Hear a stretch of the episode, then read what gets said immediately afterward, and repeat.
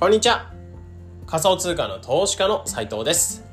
このチャンネルでは聞くだけでわかる仮想通貨ってのコンセプトに普段仮想通貨の投資と発信をする中で得られたノウハウだったりとか気づき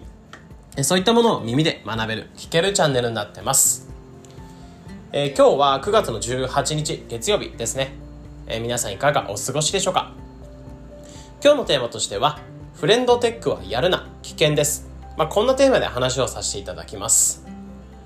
まあ、というのも今フレンドテックってものが、まあ、仮想通貨系とかで言うと結構盛り上がってますよね。いや、本当あの、ツイッター見てる、まあ、X 見てたりするともう本当にフレンドテックのツイートしか僕出てこなくておすすめ、おすすめ欄に。で、フォロワーさんのツイートとかだとちょっと、えマイルドになってくんですけど、えフォローしてる人の、え限定のツイートとかだとそこら辺はマイルドなんですけど、えタイムラインがフレンドテックか、うん、なんかフレンドテックの用語賛否両論みたいな意見がずらーっといろいろ並んでるタイムラインしか出てなくて。で、あとはフレンドテックを冷静に分析したものなんかもあったりとか、やっぱり稼げる SNS ってところで、えー、自分のキー、まあ、チャット閲覧権を売買して、それが値上がりして稼いでいくみたいなところで、あとは、そうですね、その売買されることで自分に手数料収入が入ってくるみたいな SNS が今流行ってる感じなんですよね。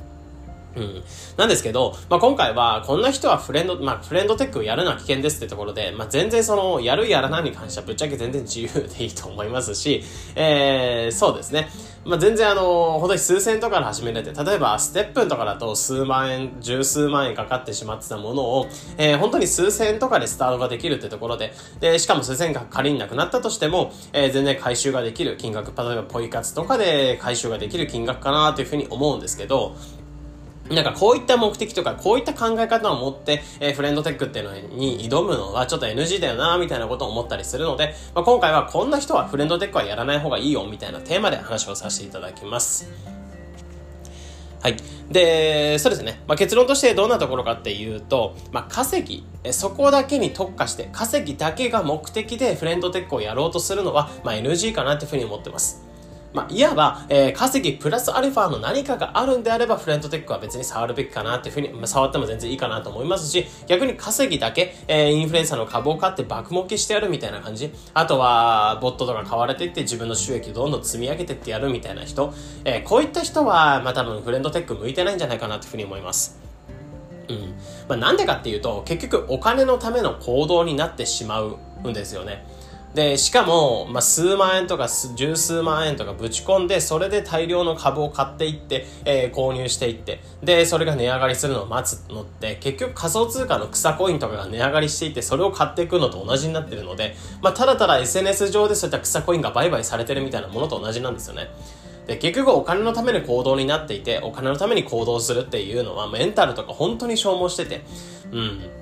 まあ、例えば、そうですね。うん、お金のための行動とかだと、僕の場合とかだと、例えば過去に、えー、そうですね、夜のバーとか、夜、あんまり得意じゃなかったんですけど、夜のバーのバイトとかちょっとやってみたりとか、えー、あとはそうですね、日雇いバイトとか、いろいろ自分の中に肉体労働とか、そんな好きじゃないのにそこに行ったりとか、うん、ってところでやってみたんですけど、結局お金のための行動だった時に、まあ、肌が荒れちゃったりとか、体重がちょっと太っちゃったりとか、ストレス溜まって、その髪の毛が白髪だらけになったりとか、うん、ってところでお金のための行動行動って、まあ、良くないなというふうに思ってたんですよね。で、過去に例えば FX とかに関してもやってた、まあ、お金っていうところ、稼ぎっていうところに特化して FX をやってた結果、えー、まあ、全然収益とかも立てられずに、お金、まあ、投資家心理みたいなのがどんどん入っていって、えー、負けが膨らんでいくみたいな感じ。あまりにも下手すぎるだろうと思うぐらいまで FX は負けてってような感じだったんですよね。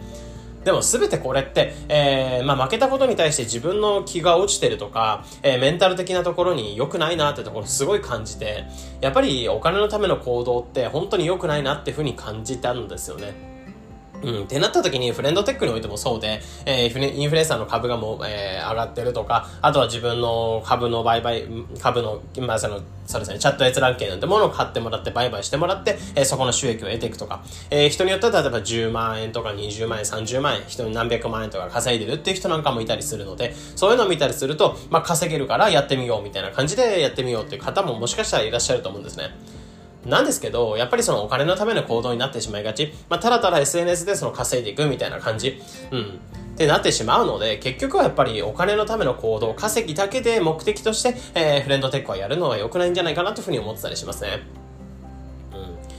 じゃあプラスアルファの何かを求めるかってなった時に僕自身はやっぱフレンドテックをやろうと思ったのはどちらかというと稼げるからってよりかは、まあ、もちろん稼ぎってものは自分の中で、稼げるからっていうところで始めてみたのもあるんですけど稼げるプラスアルファとしてやっぱりフレンドテックにおいては、まあ、レイヤー2っていううんまあ、いわゆるベースっていうコインベースが作った、えー、ブロックチェーンですね、えー、ブロックチェーンの上で動いてるんですね。で、レイヤー2って今市場自体かなり盛り上がってきてるような印象があって、まあ、取引量はイーサリアムを超えてきてたりとか、あとはフレンドテック自体が収益ってものをそのベースの中でもかなり上に上がってるとか、あとは他の DeFi のアプリに比べてもかなり収益が出てるっていう、えー、そういった強靭なアプリ、えー、すごいアプリがフレンドテックだったんですよね。うん。で、しかもレイヤー2の上で動いてるってところで、今トレンドに乗っかってるレイヤー2の上で、えー、そこで新しいアプリ、稼げるアプリが出てきた、稼げる SNS が出てきたってところで、まあ、しかも SNS ってところでかなり一般化されて、えー、多くの方が触るんじゃないかなってところ、まあ、これからの SNS の概念、えー、SNS で稼ぐみたいな、えー、そうですね、チャット閲覧権ってものを自分の株っていうのを売買していただくみたいな感覚も得ていくかなというふうに思ってて、まあ、そういった、えー、稼ぎプラスアルファとして新しいテクノロジーを勉強できるとか、えー、そういった新しいテクノロジーに触っていける体験みたいなところ、えー、そこら辺にフォーカスした時にフレンドテックってめちゃめちゃやるべきだなっていうふうに感じたんですよね。うん。まあだからこそ、まあ結構今流行ってたりしますけど、フレンドテック実は僕自身その8月のぐらい、まあ出てきてちょっとしたぐらいの時からフレンドテック触り始めていて、で、その時で、まあ収益自体、ぶっちゃけ今始めてる人たちの方が収益立ってる人なんかも中にはいたりするので、えー、収益としては本当に1万円、1万数千円ぐらいしかまだ稼げてないんですけど、えー、どちらかというとやっぱりレイヤー2の上で新しく動くアプリ、まあベースってところは、まあそうですね、レイヤー2の中でも注目されてる、あのコインベースが作ったってところで注目されてる、えー、業界でもあって、えー、そのレイヤー2に触りながらさらにその新しい SNS とか新しい概念の SNS、まあそういったものに触っていけるっていう、まあプラスアルファのおまけがついてたので、やっぱりフレンドテックをやってみたって感じでした。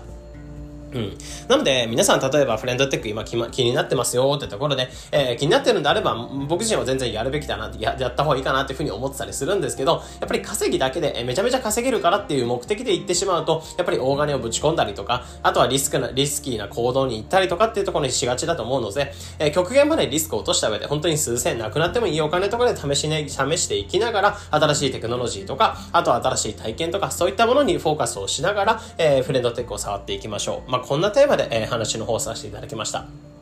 うん。まあ正直そうですね。まああれだけ盛り上がってるとか仮想通貨で触ってたりする人からすると結構盛り上がってる部分でもあるので、えー、ここどうしようかなと思ってる方向けに、えー、今回僕なりの考えをシェアさせていただいたので、えー、一つ、まあ考え方とか、えー、仮想通貨フレンドテックを触っていく上での参考になってくれれば幸いです。えー、このような形で、このチャンネルでは仮想通貨の投資と発信についてできるだけわかりやすくお伝えしております。日々の情報収集やトレードにお役立てください。